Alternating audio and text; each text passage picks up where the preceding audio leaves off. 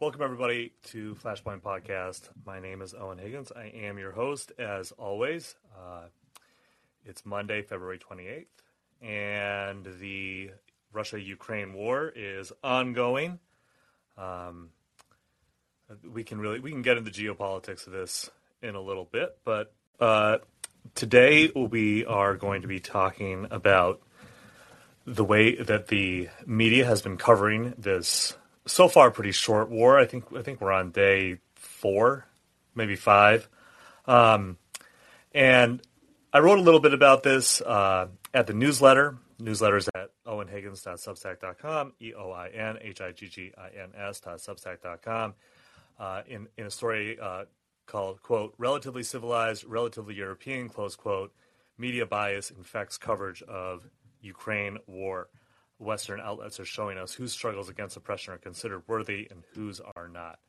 And in this story, uh, I just kind of review some of the coverage that we've seen so far of the conflict in Ukraine and the way that Western media is approaching this story and how there's this kind of undercurrent to it where because the uh, you know, the, the victims of the aggressive force in this case, the Ukrainians, are white, and they are not, uh, for example, Palestinian or Yemeni uh, or or Afghan, et cetera, et cetera, et cetera. Um, and so before we get started, and, and we're going to go to Sana Saeed from AJ Plus, uh, but I do want to just play two things. And the first one is from Saturday, and this is CBS reporter uh, Charlie D'Agata and he's comparing Ukraine to other conflict spots around the world, and he's differentiating it from implicitly savage lands of the global south. So I'm going to play this clip here really quick. Now, with the Russians marching in, it's changed uh, the calculus entirely. Uh, tens of thousands of people have tried to uh, flee the city. There will be many more. People are hiding out in bomb shelters. But this isn't a place, with all due respect, um, you know, like Iraq or Afghanistan that has seen conflict raging for decades. You know, this is a relatively civilized, uh, relatively European, I have to choose those words carefully too, uh, city where you wouldn't expect that or hope that it's going to happen. So that's the first one. Uh, the second one is from Britain's ITV. This is this is a shorter clip, um, but it basically says the same thing Now the unthinkable has happened to them. And this is not a developing third world nation. This is Europe. Yeah, this is uh, this is Europe, where where this stuff isn't supposed to happen. Um, and that is that is the undercurrent, you know, to all of this coverage. Well, not all of this coverage, but but all of the coverage that uh, has been questionable has kind of had this underlying assumption. There, there has been on Sky News, uh, there was this kind of laudatory coverage of Ukrainians making Molotov cocktails. Uh, Khan, who joined us last week, pointed out on Twitter that you know they would never do this for Palestinians doing the same thing, and uh, French television commentators on two occasions. These are translations, but they said one of them said, "We're not talking here about Syrians fleeing the bombing of the Syrian regime backed by Putin. We're talking about Europeans leaving in cars that look like ours to save their lives." Uh, later on, another one said, "We are in the 21st century. We are in a European citizen. Uh, we are in a European city, and we have cruise missile fire as if we were in Iraq or Afghanistan." Um, so yeah, that kind of that kind of lays it out there. Um, so Sana, I know that you only have you know about 15 minutes here. Uh, so I was hoping that you could, and I know you've been posting about this quite a bit, and you do a lot of media criticism over on AJ Plus. I'm curious what you think about the way the war has been covered so far, and what your general take on this kind of, I guess, implicit xenophobia in the way that this stuff is being covered. Hey, Eoin. Thanks so much for uh, for having me on here again. Um, yeah, I mean, I, am just going to also repeat or share some other instances as well, just to kind of make a, a broader point. Um, oh, absolutely. As, yeah. As, as you mentioned, right? Like we've seen media coverage that explicitly is telling us, I think, what we already do know, but we're seeing it unfold in real time in a way that has been shocking. And I think it's also been shocking to many of us who work within this industry. And we know that these realities exist. I mean, it, that's not breaking news to us. That's something we know in terms of, um, uh, you know, the different ways in which refugees from certain countries are covered or handled or, or conflicts or wars, invasions, etc. So we know this, but to see it unfold um, so explicitly, and also less than a year after the invasion of Gaza, right? Um, after the the Israeli assault on Gaza in May 2021, um, you know the the double standards, the hypocrisies are are mind blowing to see, um, especially when you're like, oh, so you do have the capacity to recognize an occupation. That's interesting.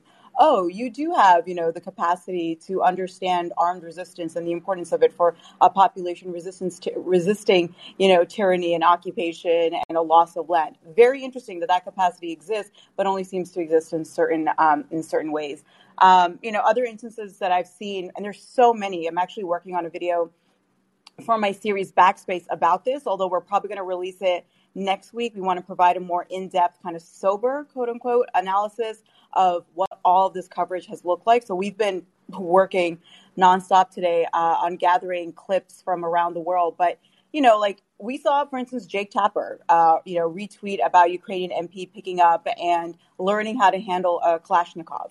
We see, you know, podcast host and special correspondent for MSNBC, Terrell Jermaine Starr, share images of, you know, someone who is referred to as a close friend, a, a loved one, who is a Ukrainian civilian picking up arms to go fight the Russians in the evening. And, and for me, immediately, I'm just thinking of, okay, so, you know, imagining any Arab or Muslim, especially um, a journalist in the United States have like, oh, this is a loved one of mine who is joining the fight against the Israelis uh, during this invasion, and just what kind of a backlash that would bring, or even you know, similar to Jake Tapper's retweet, had I retweeted, you know, so oh, this, you know, uh, you know, like a Yemeni official has picked up arms, uh, et cetera, and how noble. Um, you know, we we of course, many of us have seen now the the infamous Sky News segment um, uh, focusing on a community of people in Dnipro uh, making Molotovs, and, and not just sharing that, but actually, you know, the, the reporter says this is extraordinary to witness, and then also goes on to give extremely minute details of how to make them stick to vehicles, right? Eh, which is mind blowing because it's like, did we not ban the anarchist cookbook? Fascinating how it's okay in this situation. Um, you know, even my own network, Al Jazeera. I work for AJ Plus, which is a, which is you know a sister channel of the Al Jazeera Media Network, and one of our presenters is a former BBC presenter, Peter Dobbie, also, you know, made horrific remarks about refugees, you know, specifically saying how when we look at this footage, it's like it's very com- uh, compelling images, right, of of these Ukrainians because look at because of how they're dressed. Um, and they look middle class and prosperous. They don't look like refugees. And I think what all of what we're seeing is telling us very explicitly about not just the kind of dev- like the, the double standards and the very, very uh, insidious xenophobia and racism that exists in our coverage, but also how much of this is aligned with foreign policies of different countries, right? And also, you know, I think it's easy to say, well, it's it's about whiteness, which it is in terms of like there's a there's whiteness plays like as a kin relation point of reference for many white Americans, for instance. Like I live in the United States, so I'm going to speak primarily from that, you know, vantage point. I'm also Canadian, so I can speak from that primarily vantage point. Um, you know, but I think a lot of people, for instance, have commented, well, the Russians are white too, so is it really about, you know, like white kinship or, and that's where I think we also need to bring in that it's about perceived civilizational and ideological fault lines as well. Who is on quote unquote our side and who isn't on our side as well, right? And kind of the kind of humanity that's afforded um, to people uh, by our governments. Like there's so many governments, in, right, in in in Europe right now who have extremely um, horrendous refugee asylum policies, extremely restrictive policies when it comes to um, refugees, and who've opened their doors to to 400,000 Ukrainians, right? Within, it hasn't even been a week yet. And 400,000 Ukrainians have been able to uh, leave Ukraine um, and and and enter um, you know neighboring countries. Uh, you know, uh, Poland and Hungary, for instance, infamously have extremely restrictive um, uh, asylum uh, uh, policies and, and, processes, which they've completely made um, Ukrainians exempt from. Um, you know, so I think we need to be able to see this media coverage as not just simply about, oh, it's just anti-brown, anti-black racism, which it, which it is, but I think it goes far deeper into looking at obviously the the racism that underpins, of course, like foreign policies, and of course, like um, in lieu of how European countries, in very particular Western European countries, I should say, have kind of come together to really fight back against um, and push back against uh, Russia and, and kind of, I mean, even today, right, it was revealed how quote unquote neutral Switzerland is also like putting aside neutrality.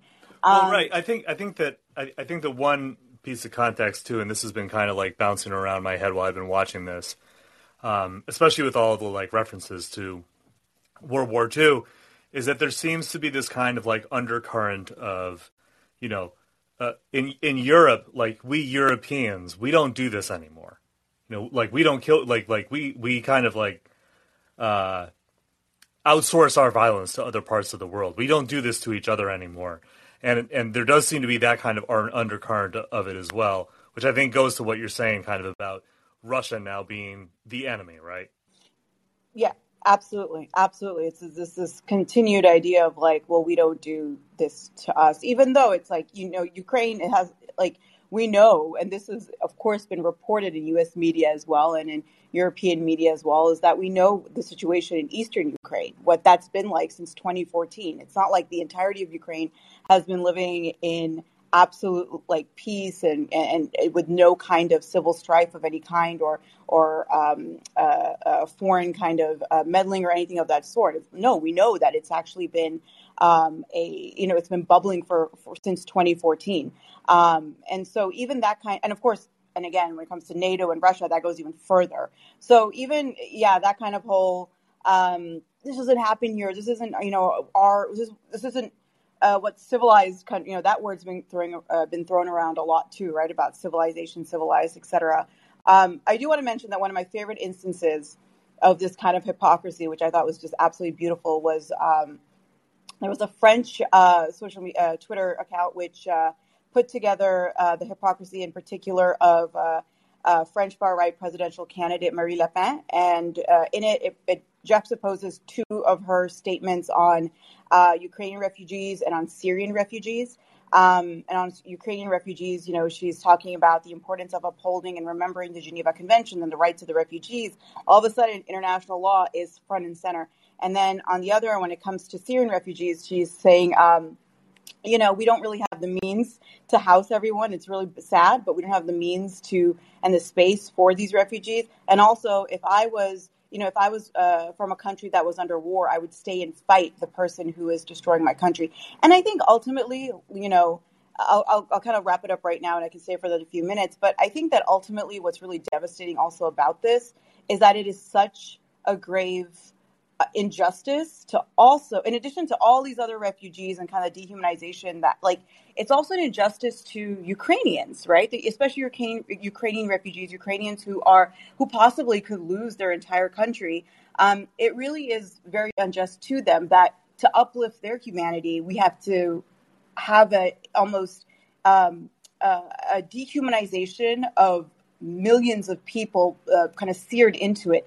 And I think it's really unfortunate. Um, and, you know, I just saw a really good tweet that, that resonated with me, which is that instead of kind of being allowed to, I'll, I'll summarize and kind of paraphrase it, is like instead of being kind of allowed to, to collectively be part of the mourning and the grieving of what's happening, because it is obviously a horrific situation.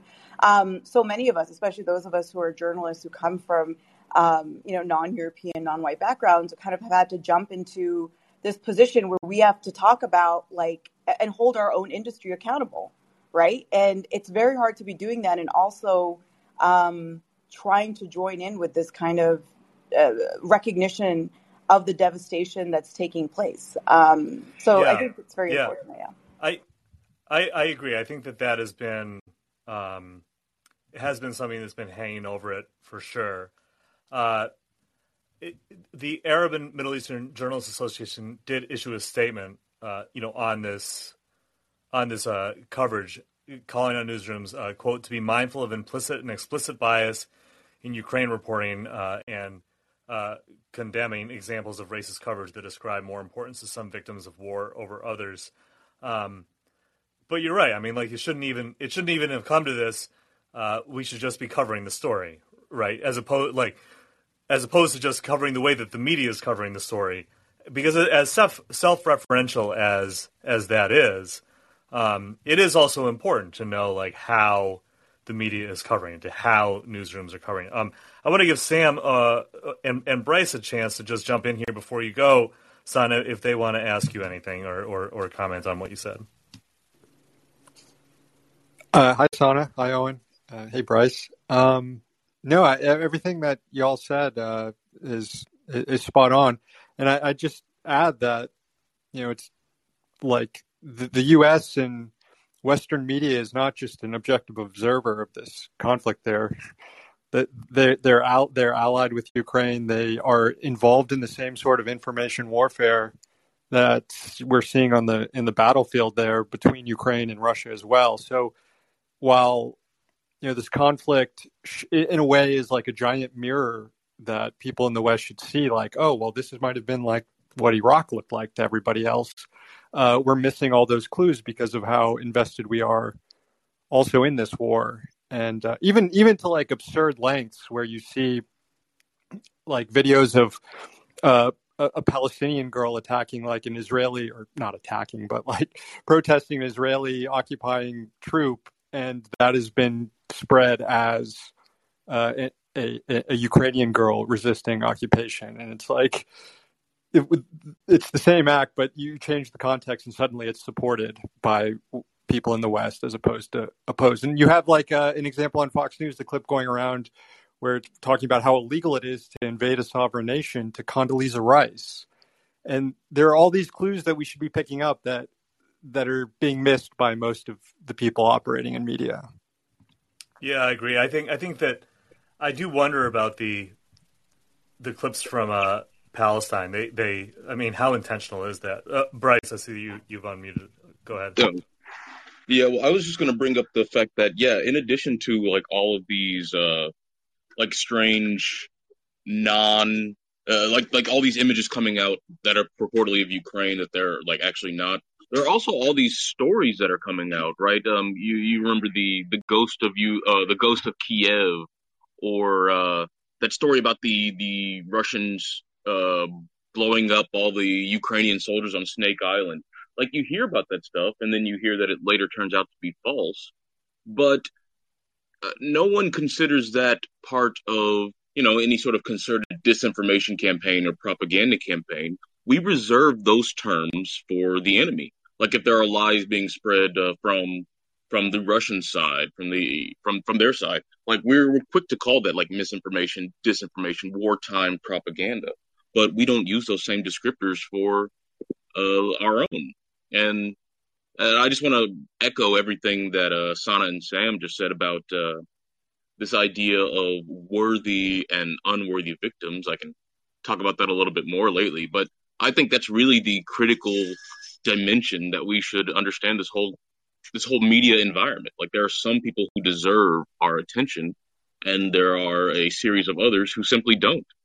Uh, something that people might not be aware of that happened about uh, uh, I, th- I, think four days ago was while this whole Ukraine situation was going on, there was a UN report uh, saying that around 13 million people are on the brink of starvation in Yemen. Well, Yemen is a U.S. created, U.S. instigated, U.S. supported disaster. And, you know, everyone, all these like journalists, they have access to the same wire services, the same internet that we do, but they didn't determine that that was a, an important story to tell. Uh, they, they downplayed it. They ignored it because we focus on the victims that we care about. And we don't care about the, our, like, uh, the, the victims of United States aggression or, you know, the victims of uh, United States allies. Yeah, I think I think um, just to push back on that very lightly, uh, because I because I generally agree with that, um, and also uh, Sana's going to hang out for a little bit longer. Um, I think that uh, certainly the way that Yemen has been covered uh, in Western media, in U.S. media, has been shameful, one, like 100 percent and our uh, U.S. involvement in that conflict and Saudi involvement in that conflict have been have been certainly undercovered and and covered very poorly. Uh, that report coming out in the midst of this conflict, which which is I, think unique in that in that it kind of like it it, it changes a lot of you know decades long established norms, and the fact that this conflict was new probably also had a lot to do with it. I mean, I like I'm certainly not Definitely defending. True. Yeah, like like I'm not defending the um, the coverage of, of, of Yemen in general, uh, but I but I would say that you know in this specific case that uh, just because of the fact that the, that the Ukraine war was just beginning to pop off, um, that that I think had had had quite a bit to do with it too. But you know, like the like the IPCC report uh, came out this morning, which now says that uh, humanity's approach to dealing with the climate crisis is so is is so poorly uh, done so far that we're not going to really have time to adapt uh, to the changes that are coming. I'm not trying to digress to talk about climate because we are here to talk about Ukraine, but I'm just bringing that up to say like a lot of stuff is just getting lost. I mean, like I mean, it is, it is partially related, right, with all the calls to increase fracking here now that we're going to cut the Russians out of the European energy market. Mm-hmm. Right. Um. So, uh, and and you know, people feel free to call in, and and we'll get to you guys in a few minutes. Um, people who haven't spoken before, we'll definitely give you guys uh, priority. Sana, uh, go ahead. Yeah, I wanted to mention because kind of Bryce, um, you know, uh, kind of started on this on this uh, thought process, and, and, it reminded me is that I think another thing to really be kind of cautious of in a lot of the news coverage is uh, it's not surprising, um, but to see again, I mean, again, none of this is surprising ever, but um, but never takes away from the shock and the audacity, but. Uh, it's been really interesting to see the amount of uh, U.S. journalists, in particular, and obviously we saw the uh, example with, um, uh, I believe it was uh, Washington. Well, I can't remember with Washington Post editor. I can't remember um, Varsha Sharma, um, who basically, you know, th- this idea of like, oh, watch out for Russian disinfo, right? And especially how the Russian propagandists use, uh, uh, you know, issues of racism and ethnic divides to really spread misinformation, etc. And this was specifically regarding reports that were coming from at that point, um, you know, like citizen journalists, quote unquote, or however you want to refer to them as, um, of, uh, who were saying, who were receiving this, you know, from people on the ground who were receiving videos and saying, hey, a lot of black Africans, uh, Moroccans, um, you know, uh, Arabs, etc., are kind of, and of course, as we now know, Indians as well are being assaulted by Ukrainian and Polish guards trying to get into, uh, while they're trying to cross over, or just the kind of, even the segregation that's happening, the explicit segregation, the quote unquote Ukrainian first refugee policy. And a lot of these people were also just trying to get into the country so that they can then go to their home country, right? Like, one of my friends, her cousin, is a uh, Lebanese national who goes to school in Ukraine. Him, his Iranian friend, and his uh, another friend of his who's also Lebanese were just trying to get into Poland so that they could actually fly back home because they're like, we need to get out. Like we have no protections here. Uh, we're just students, and they were they've been denied entry for the last week. They can't go in, right? And so even just this like this refrain of like, oh, it's just Russian propaganda is something I feel like we definitely need to be very wary and cautious of because of course there's going to be propaganda from every end of the you know of, of the world it's going to come right like i posted right now about like refugees being led into uh, into Poland and what that's looking like, and uh, within 20 minutes got a barrage of what seemed like quote unquote Polish bots just saying like that's not happening. It's actually Muslims doing this and that. It's like what is? It was honestly like a script, and every single one of them um, was saying the same exact thing. And so that is going to happen, right? And that's something to stay vigilant about. But to start seeing journalists kind of prematurely uh, start talking about, you know, what seem, especially yesterday and the day before, absolutely legitimate, um, you know, videos and concerns that have been coming out about the treatment of uh, non-ethnic Ukrainians, right? Because we also have because people forget being a Ukrainian isn't just an ethnicity; it's also a nationality. Um, and I think like that's been really concerning. Another point that I want to make really quickly is that another way of also understanding um, and kind of putting words to what we're talking about is what Chomsky really um, uh, mentioned, uh, you know, before a very long time ago about like benign, constructive, and nefarious wars, right? Um, and how which which ones are those? Which are the good wars? Which are the constructive wars that are that are tough but still worth it because we're going to get something good out of it? And then which wars do we consider bad wars, right? Um, and I think that's another really good framework for understanding the media uh, narrative on on on what we're we're seeing kind of emerge um, uh, before our eyes. Yeah, I think I think the that comment, uh, Sana, is really good because uh, it's important to understand that in a conflict like this, uh, especially when you have, uh, you know, two sides like Russia and, and, and NATO, and here I'm not like so much talking about Ukraine, but I'm talking about the kind of like the larger actors uh, who are propagandizing uh, their their populations on both ends about what's going on, and you know this this this takes its its shape in different ways, and it, and it's and it happens at different levels. Uh, but yeah, I mean, there, there's a difference between saying, um, you know, so, some obvious wartime propaganda is obvious wartime propaganda and then looking at something like the multiple reports about what's been happening with the refugees, especially the African refugees, and like you were saying, the the, the Indian refugees. Uh, you know, there's like multiple video of this uh, happening. There have been multiple people uh, tweeting about it. It's been written up in a number of different articles at this point. In you know, from uh, Globe and Mail to, to, to AP News. I mean, it's it's it's it's not a it's it's not some fringe occurrence that's that's not happening or or something small that's that's happening that's being blown up out of proportion. It's it's it's an actual thing that is happening to people who are trying to leave the country. Uh, does that change what's happening in Ukraine in the war? Uh, as far, like, does that somehow justify uh, the attacks? Uh, no, of course not. But it is still something that is factually happening, and so I think it is really important for people uh, to keep that in mind while while they're looking at uh, at the facts of what's happening, and especially with when people are just going to automatically say that anything that kind of interrupts their preferred narrative of what's happening on the ground is is propaganda. I mean, it, you're showing that you're being propagandized yourself. You know, like you're showing that that what they're doing is working uh, whichever side it is. It doesn't matter which side it is. You know, whether, whether it's people in, in Russia who believe that you know this is this is a limited military operation targeted at denazifying Ukraine and and uh, and and working in you know the the two breakaway republics. Uh, you know, like that's obviously propaganda. That's obviously uh, something that's being sold to people.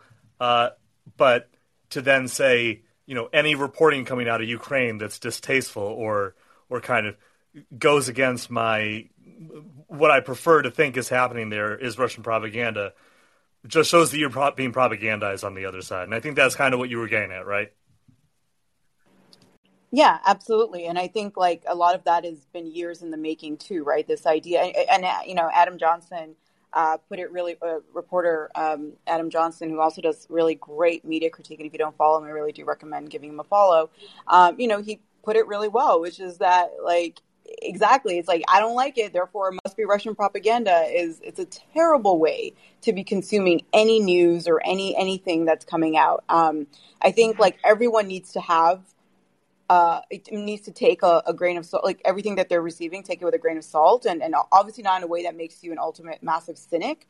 Um, uh, might be too late for some of us, but um, but I think the kind of this this kind of you know discourse war or this kind of like oh my god you're who is who from the Kremlin is funding you? It's insane to witness. Not again, not surprising, but it's you know people are are just kind of losing their minds and not realizing how much of uh, like you said, Eoin, right? Another form of propaganda has successfully rotted brains.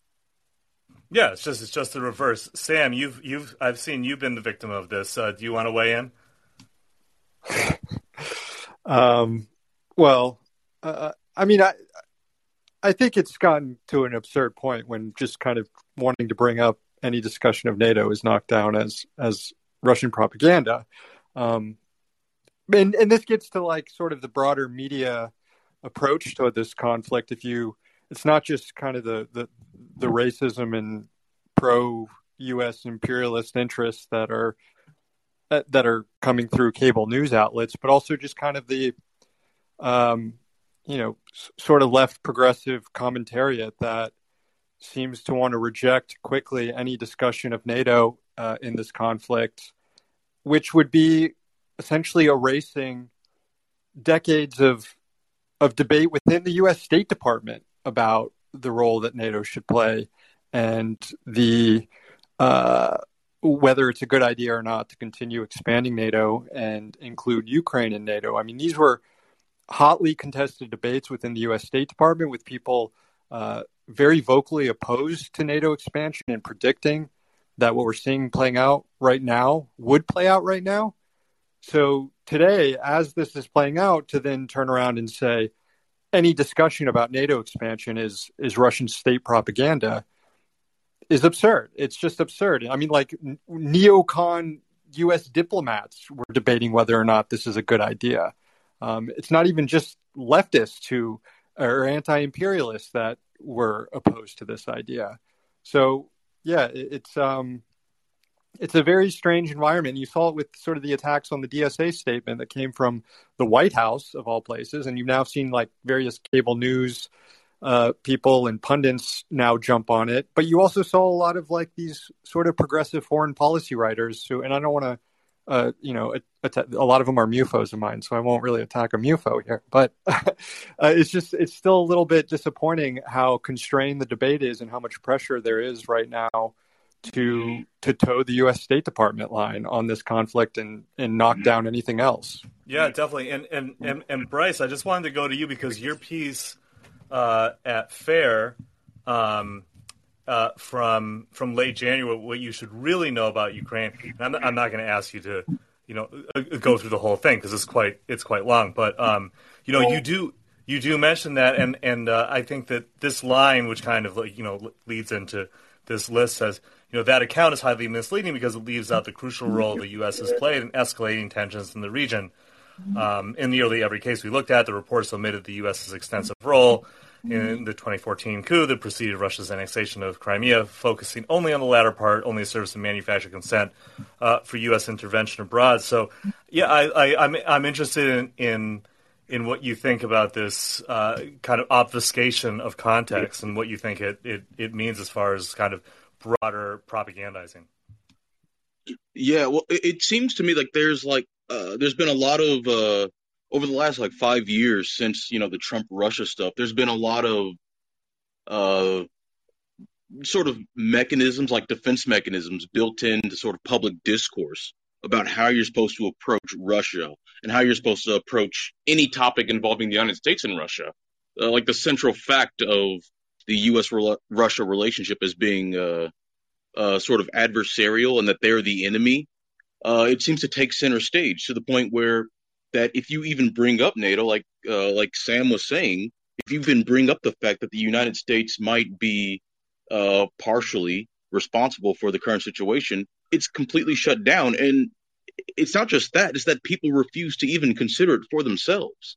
Uh, and that, to me, is like a major mark of of a propaganda society. Like if you t- if you can't talk about how yes, the U.S. has been warned by both internal officials and by Russians that some sort of conflagration like this was inevitable if the U.S. continued to try and wrest Ukraine from uh, the Russian sphere of influence and place it in its own.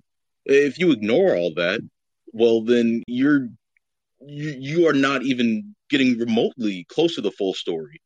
And even even when when Putin gave his like bizarre like uh, speech about Ukraine, he mentioned NATO, you know, quite a bit close to the end, and then uh, and then you'd see Western media pundits say that like, well, clearly this isn't about NATO. Clearly, uh, that's just a that's just a a pretext that Putin is using, and it, it's so bad to the point where even Putin's uh, Putin's terms for de-escalation, terms for peace, that he, you know, presented repeatedly during this buildup over the past few months. Those terms included uh, a halt to NATO expansion and a you know a comprehensive security agreement uh, involving Russia and and Europe. Um, but in Western media, that was completely dismissed as non-starters and seen only as a pretext for Putin to invade. Like, right, like right. Putin is insane for asking these things. And I think, And I think so- that, no, go ahead. Go ahead. Sorry. Go ahead. Well, I was just going to say. I, I mean, I think it's. I think saying pretext is is really important because you know it doesn't it doesn't mean that this wasn't a pretext for invasion. It doesn't mean that the decision to do this has, had had had already been made, and and that you know that that certain you know I was talking with um, I think this was like last week we were talking like just about how you know there were just uh, making certain demands that just can't be met it can sometimes be you know the lead into war. Um, but however however it went down uh, whether or not it was used as as just a complete pretext or it was an actual you know desire for this to happen in order to uh, to kind of walk things back the, from the brink, which uh, I personally don't believe. I think that this was inevitable, but uh, that doesn't mean that the concerns are not real. It doesn't mean that these are not actual historical uh, facts for context about this this conflict and this situation uh, that have led to war. And and I think that uh, you know to just go off of what you're saying, Bryce, like uh, there were multiple warnings for decades about about this, about the uh, expansion of NATO, and uh, I, I don't care where people fall on this. I mean, like if, if if if you think that that NATO expansion is good or bad, it doesn't really matter as far as what I'm saying, because what I'm saying is that uh, the warnings about this possible consequence were there, like they were there, and so for anybody to act like uh, it had nothing to do with what's happening now is just not. It just doesn't make any any factual sense. You I, and to I just don't cut off all discussion of it as Russian propaganda and to uh, like preempt any conversation about that, uh, I think it's like journalistically irresponsible because that's a major part of this entire story. it's it's it's absolutely essential historical context, uh, without which uh, you're right. You can't uh, you can't possibly understand the situation. Sana, um, I know that you wanted to also uh, you know comment on sanctions and about how uh, they're uh, portrayed in media and seen in media. So I'll, I'll, give you the floor for that. Thanks. Uh, yeah, just super quickly, um, because obviously we're seeing that sanctions are.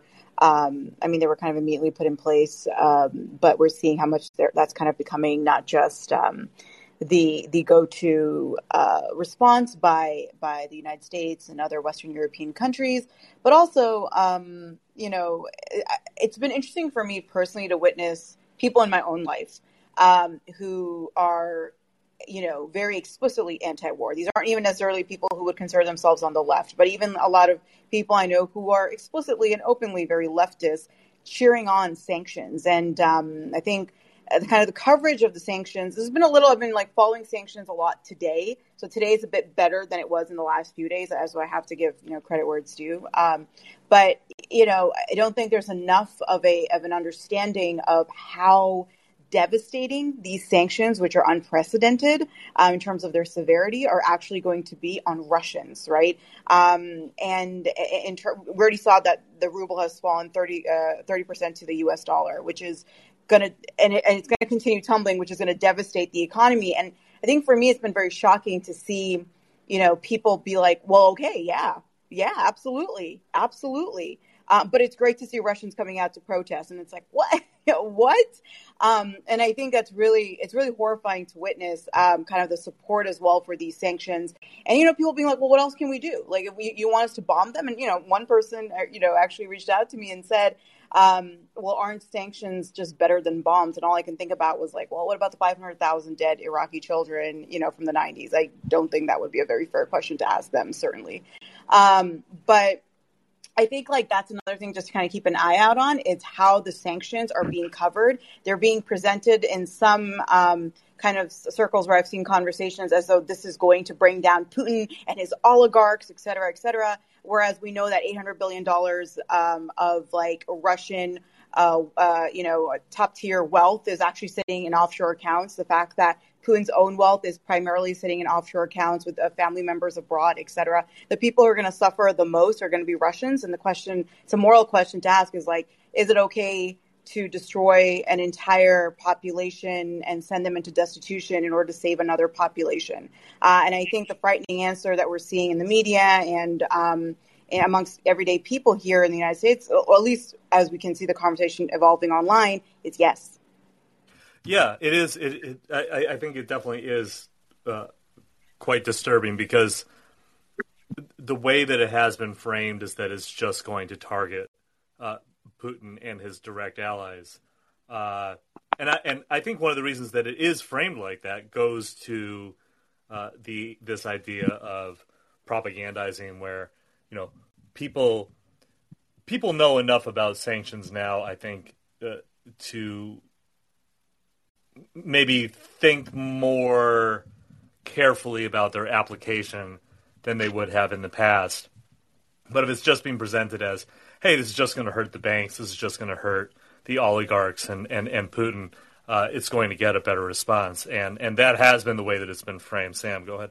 The, uh, some of the, uh, I've, I've seen some reporting that make it explicit that this is about to hurt the Russian people. And uh, Nick Schifrin over at PBS News uh, issued a tweet on uh, two days ago uh, in which he's quoting a senior U- European official talking about the newest round of sanctions. Makes this key point: "quote the Russian people seem lethargic, like this is all someone else's business, and there needs to be a reminder that this is their business." End quote. And mm. these are the same uh, Russian people that are getting pro- that are getting arrested by the thousands, according to reports showing also, up. Also, the same Russian people who who were told, and and I don't think like inaccurately, but were told repeatedly are under the thumb of an autocratic uh, strongman. Yeah. So like it's like like so, so how much control do they have, right? Yeah, and and you know to to Sana's point, there's no pushback really against these these very dangerous steps that are being taken to uh, crash the economy of a a the the world's largest nuclear superpower, at least you know according to total number of warheads, and it also gets into another kind of disturbing aspect of the way Western media is portraying this conflict. Is this you know we're we're five days into this, uh, and you know, it, it's been sickening just to like watch this invasion take place and the bombs drop and and the death that we're seeing uh, play out. But in the U.S. media, there's this sense of triumphalism that uh, that that Europe has come together to stop this, that the Russians are getting completely embarrassed, that the Ukrainians are brave are are, are fighting bravely, and and to, yes, that's uh, to a certain extent true, but also we're just a few days into what could be the start of like an incredibly, incredibly bloody struggle that the U.S. has done very little and NATO has done very little to de escalate heading into this. And especially with, and you can say that it's a bluff or it's a move of weakness, but Putin deciding to put you know, nuclear, his nuclear quote unquote deterrent forces on uh, a heightened alert like the stakes are extremely high right now. And there needs to be understanding that you have to have off ramps out of crises like these especially among nuclear powers. And part of that might include giving people an opportunity to save face. And the the US approach here seems to be crush crush crush at all costs crush them well, crush I, them without any regard to the consequences I will say I will say one thing that, that I did, and, and then Bryce, uh, go ahead. But I, I did see one thing that I was like gratified to see, um, and it's like the bar is on the floor, of course, but uh, at, at, least you know asked on MSNBC, like pressed on this, honestly, um, if the U.S. would institute a no-fly zone. Uh, Press Secretary Jen Psaki, certainly not my favorite person by any means, but uh, like straight up said no uh, and and explained it as like if we do that, it's going to be a direct war, and we can't do that. So I was at least like happy to see that that is yeah the, at the moment off the table. The White House does seem to be resisting that, which is good. But just the fact that like these are questions that are being asked on U.S. media channels as though these are like legitimate areas of debate, whether or not we should put up a no-fly zone, speaks to how audiences are not being educated at all about the risks that are involved in this conflict. Yeah, exactly. Like the the no fly the, the no fly zone thing is especially like crazy to me. Like we they were talking about that in Syria while uh, when Russian planes got involved, and that that's just insane. That's just saying let's go attack Russian planes, which uh, I mean for anyone who doesn't want to blow up the world should be an absolute non-starter. But you know this is the mainstream discussion. It, it's it, it's pretty terrifying that most of the mainstream discussion seems to not be interested in seeing how we could de-escalate things.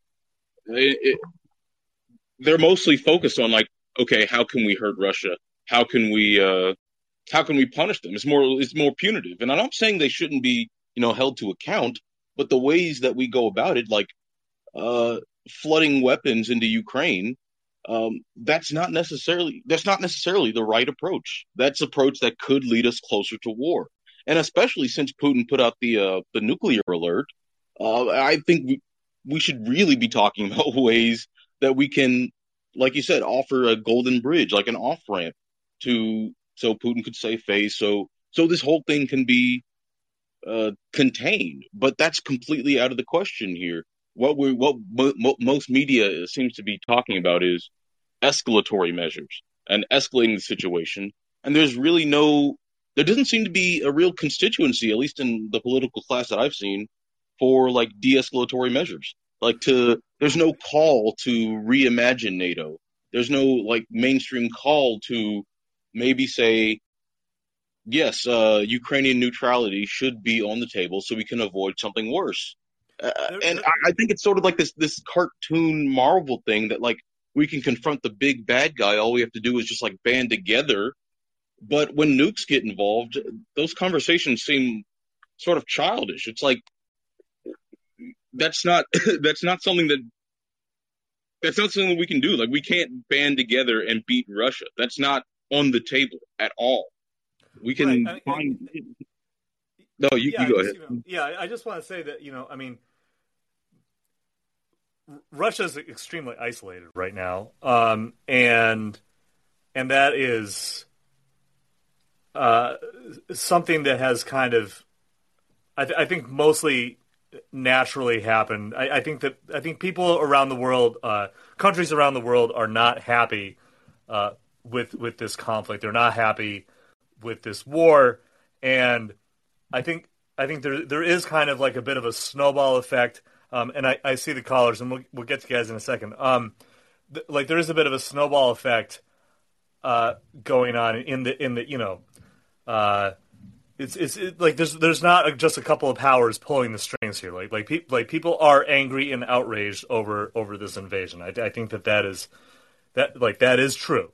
Uh, but at the same time, uh, it, it needs to be understood like in the context of like like how much needs to be done. Like like at what like at what point do we start to like pull back? Um, and and Sana's so Sana's going to be able to be with us uh, for the full hour.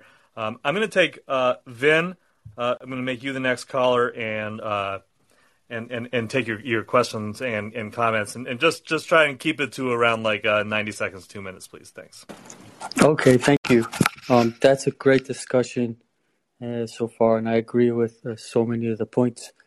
Um, especially when I saw some of these news reports uh, describing, you know, um, how these victims are uh, civilized and uh, European, and it, that really was a, a, crazy thing to hear.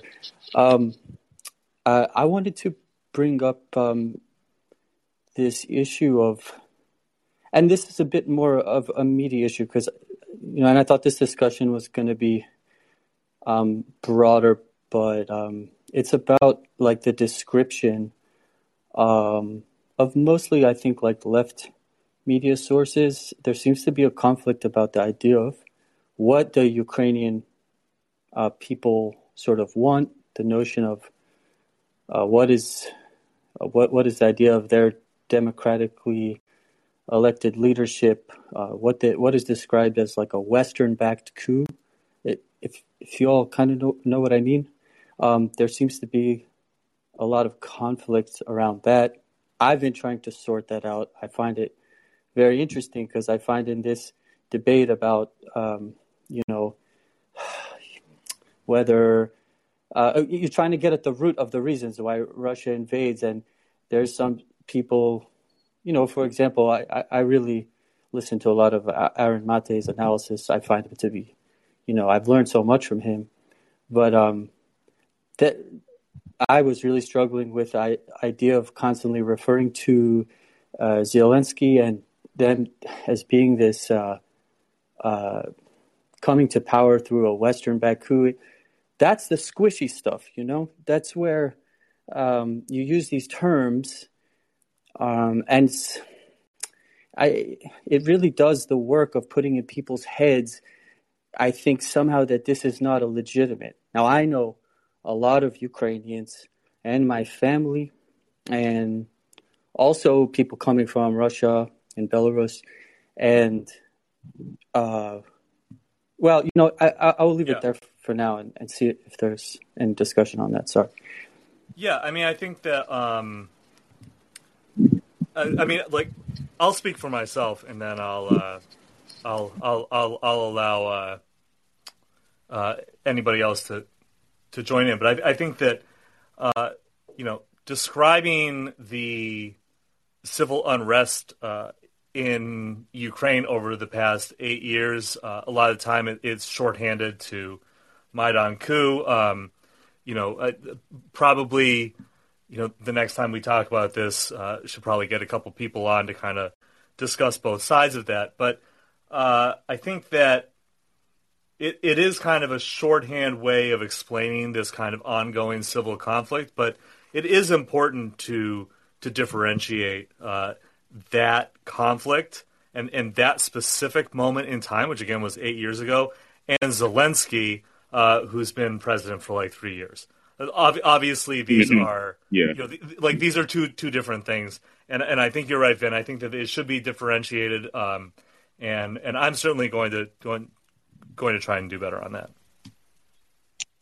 Right, uh, and uh, you're right that it's like a, a squishy issue calling uh calling it like a U.S. backed coup. Um, I think that the description is fair considering what actually what actually happened in 2014. Like you know, you had a you know U.S. organizations very heavily involved in the protest. They were supporting them, and then you had the the Nuland phone call, which showed a very deep degree of involvement in setting up the new government after the protests. Um, and then that phone call came a few weeks before the government was actually toppled, and um, the the person that Nuland designated as the guy, and they tried to seal the deal with, was uh, made the. Yeah, there's also a pretty clear line of demarcation in the even though even though Zelensky has come much later after, and you had other people like Poroshenko, a, a pretty far right wing nationalist who was who was president for a little bit um, after the after 2014. Um, but before the before the coup, there you had Yanukovych, who you know was obviously corrupt and very closely aligned with Russia, but you know had committed, but was still having pretty decent relations with Europe as well, um, and had committed to a, a n- not to joining NATO that once that government is toppled and you then have successive presidents that try to move Ukraine closer to NATO, again, that speaks to this exactly. this issue that you can't ignore that factor into what is what is driving Russian actions here. That you can say yes, it is Russian imperialism too. Too. I mean, I'm not going to debate that too much. I think it's mm-hmm. worth an interesting exploration of how we define imperialism. I don't have a problem defining it as imperialism, but there's also a lot more going on there too.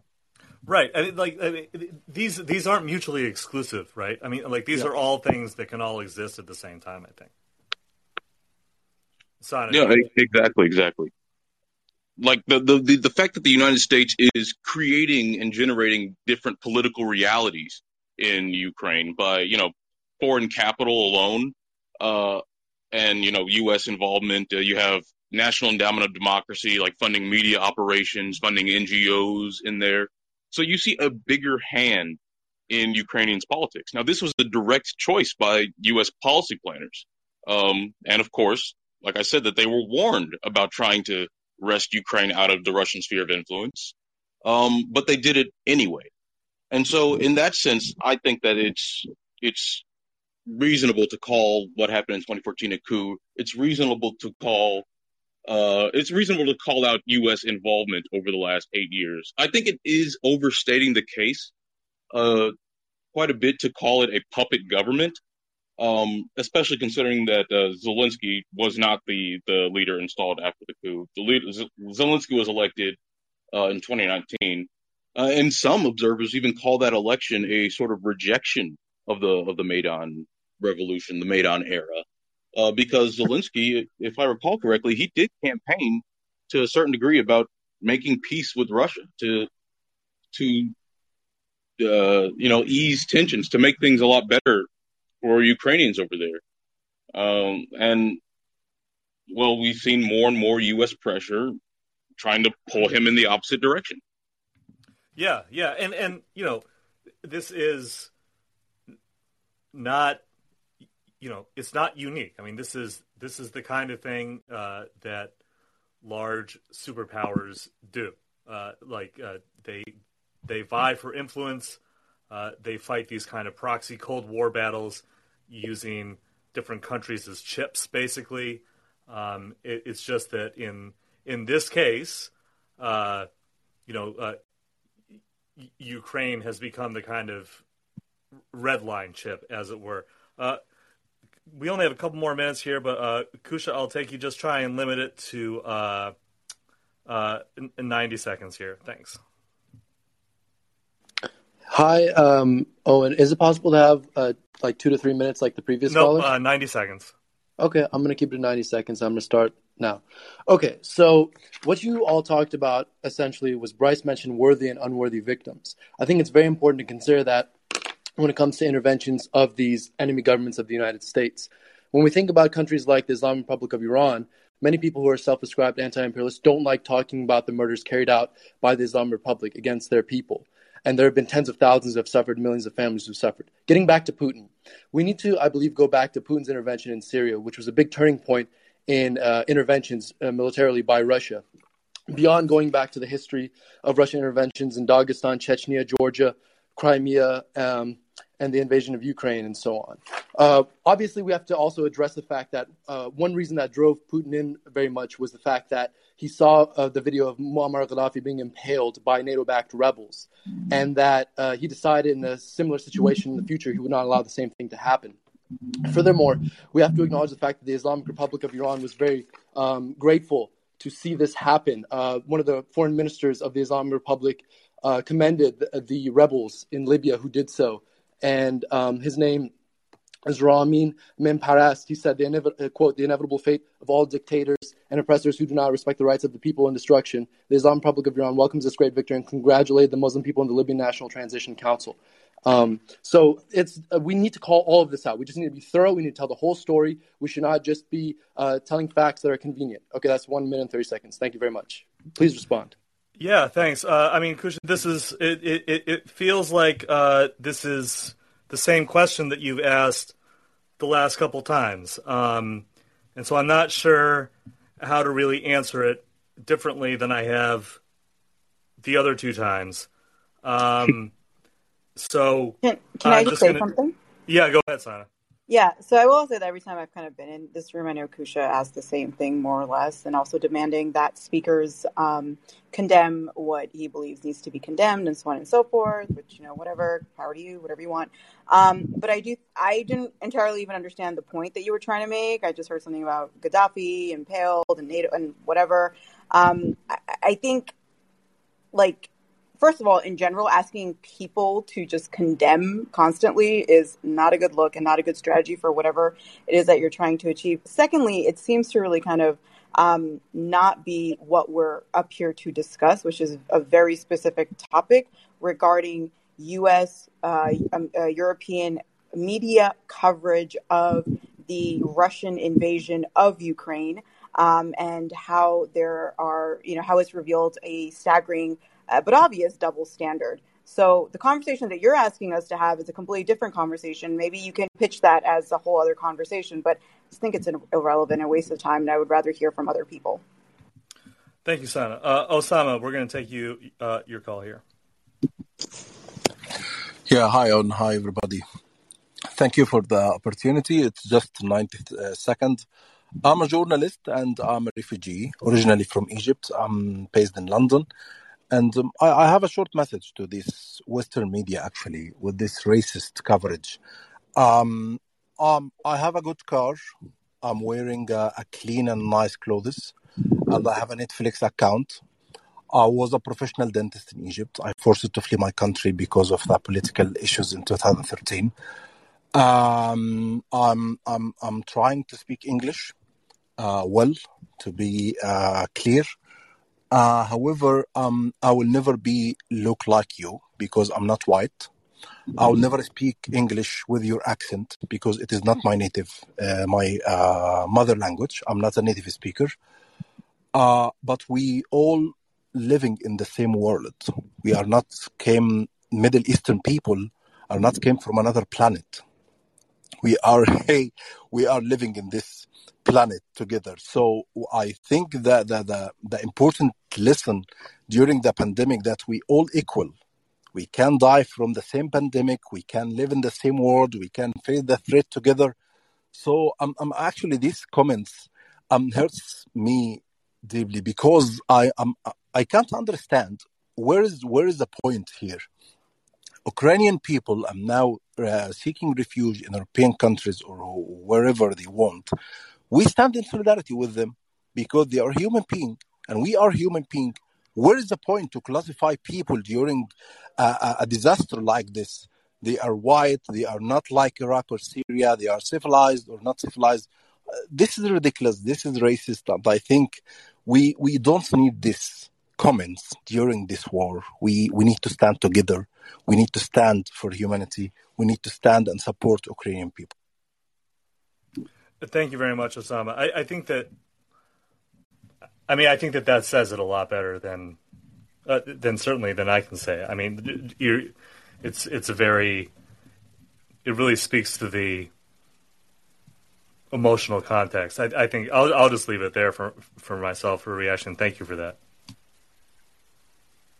Anyone else? I, I, I, didn't. I wasn't sure I got Osama's point. I, I thought he would. I, I thought he was he was criticizing our conversation, but maybe I misunderstood. No, it. no, no, no, he wasn't. No. He wasn't. Okay, I'm sorry. Uh, no, no, I'm just sending a message to the Western media oh, coverage. Thank you. Yeah, yeah. I totally okay. respect you, and I enjoyed the discussion. Thank you. Gotcha. Thanks. Sorry about that. yeah, I just I just want to say like thank you, Osama, for your your perspective, and I think it's like for me, it's very heartbreaking to hear these um, these kind of comments as well because it's I don't think there's anyone in this world who can best understand the plight of a Ukrainian refugee than other refugees who've been forced from their homes, um, especially in the midst of like losing their homes, right? In terms of losing their country. Um, and so I, I, think like my heart goes out to you. Um, it, like it, is very heartbreaking to to hear this, and I've heard it again and again in the last few days from from from people from various refugee communities who are just like where where is our humanity in all of this? Like why why are we being kind of um, why did we experience this um, and being you know dehumanized in the process as well? So just want to thank osama for his um, for sharing uh, mm-hmm.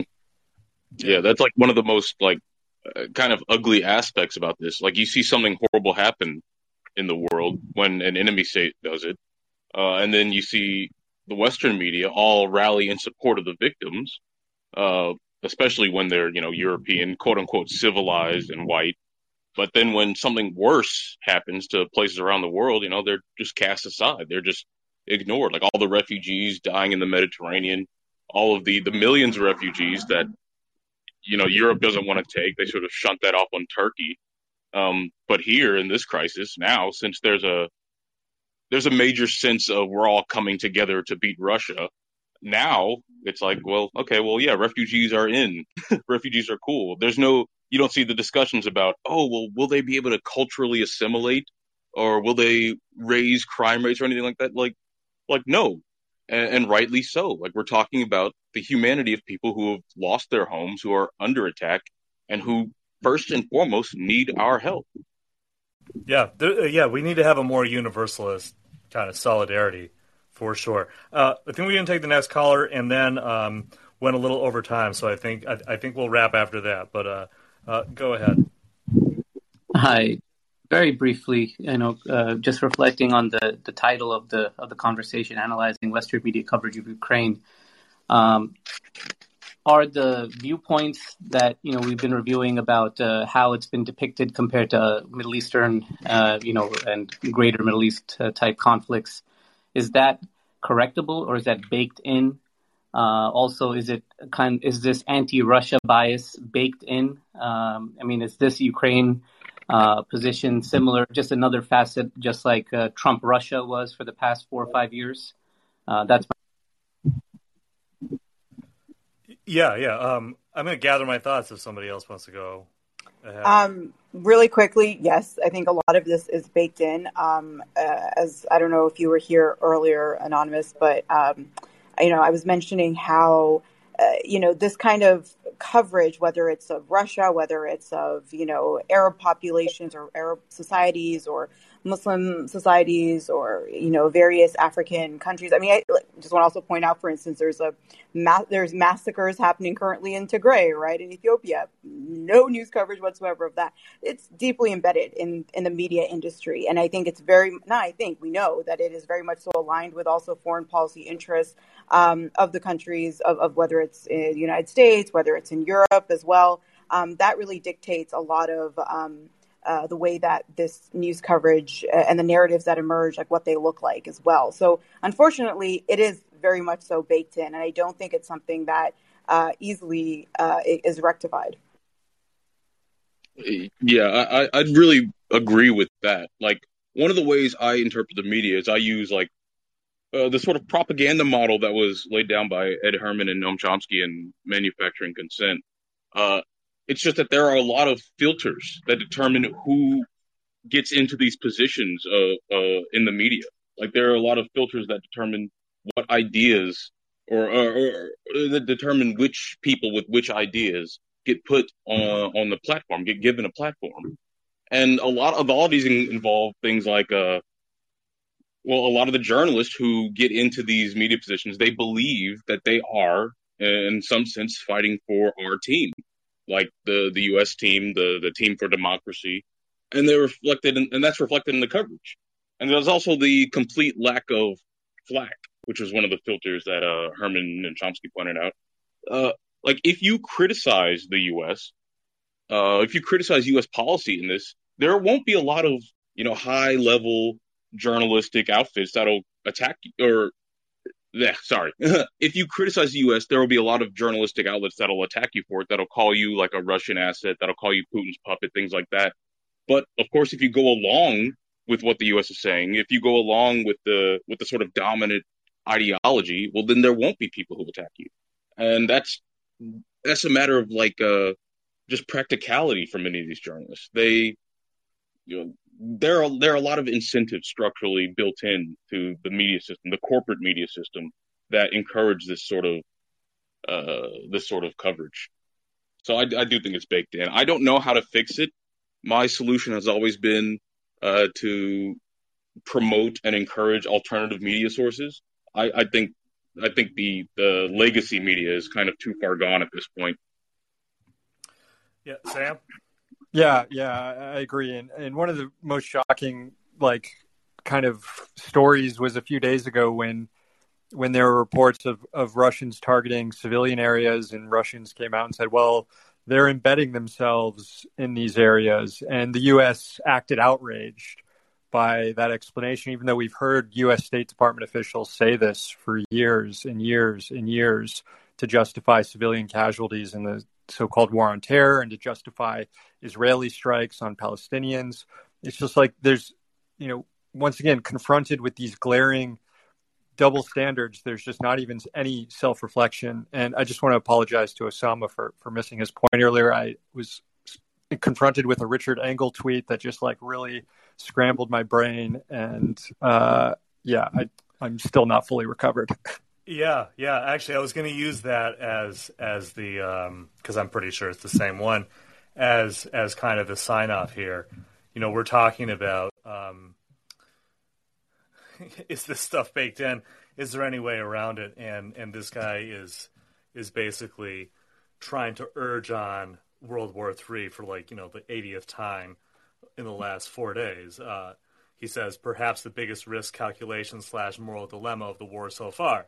A massive Russian convoy is about 30 miles from Kiev.